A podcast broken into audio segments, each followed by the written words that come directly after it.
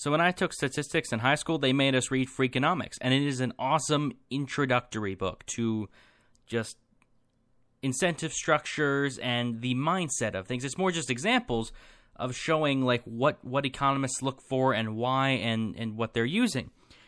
And it's just like again, it's an, it's an amazing introductory book about just what to look for. And it's I, I think one of the big issues now that that a lot of people have is that they tend to just assume things are correlated. They they tend to assume that things just are the way they are because that would make sense. And we find out that with a lot of issues, you would think they would be one way, but it turns out they're not. You would think two things wouldn't be correlated, but they actually are. And of course, correlation does not equal causation again. But there are some neat some neat things. Like for example, this isn't in the book, but um, seatbelts save lives kind of thing. Well, a mandatory seatbelt law, I believe there's a study by Robert Murphy. I'll see if I can find it and put it in the description uh, there was a study of like seatbelt laws of do seatbelt laws save lives, and it turns out they actually don't because people wear their seatbelts they um, that, that, that normally wouldn't. They feel safer. They might drive slightly more dangerously. They might get slightly more car crashes, which is fine if you're wearing a seatbelt and you survive, but doesn't exactly help any pedestrians, doesn't help any bicyclists that these slightly more dangerous drivers might run over.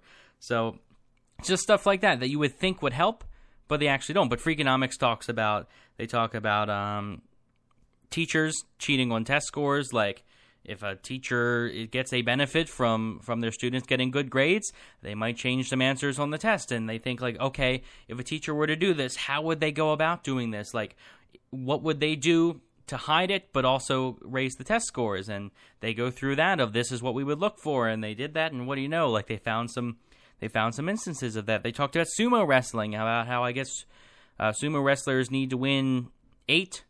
Um, they need to win eight times per. I don't know if it's per season or whatever you call it, but I'm not a fan of sumo wrestling. But they need to win a certain amount of times to stay in like the elite. So they were going on about how like, hey, you can find that um, there are certain things that suggest that the the sumo wrestling like elite at the top work to keep themselves in that they will someone that has already gotten their eight will forfeit a match to um to get one of their friends to stay in that elite. Like it's kind of like they work together like that.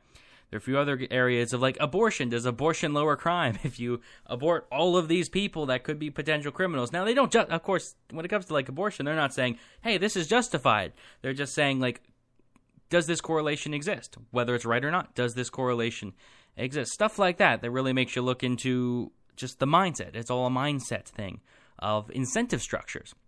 And those are incredibly important. So yeah, I would recommend it as a very like introductory book to just understanding that mindset of economics. If you want to learn economics, this isn't really much the book for you, but it, again, it's the mindset of statistics, and that's why I read it in a statistics class because it's talking about what to look for, if um, what um, statisticians look for. I thought it was I thought it was a fantastic book. I might read it again. I read it what five years ago. I might read it again just to refresh myself. But I thought it was fantastic. If you've read it, uh, let me know what you think in the comments. Like the video if you enjoyed. Subscribe for more. And thanks for watching.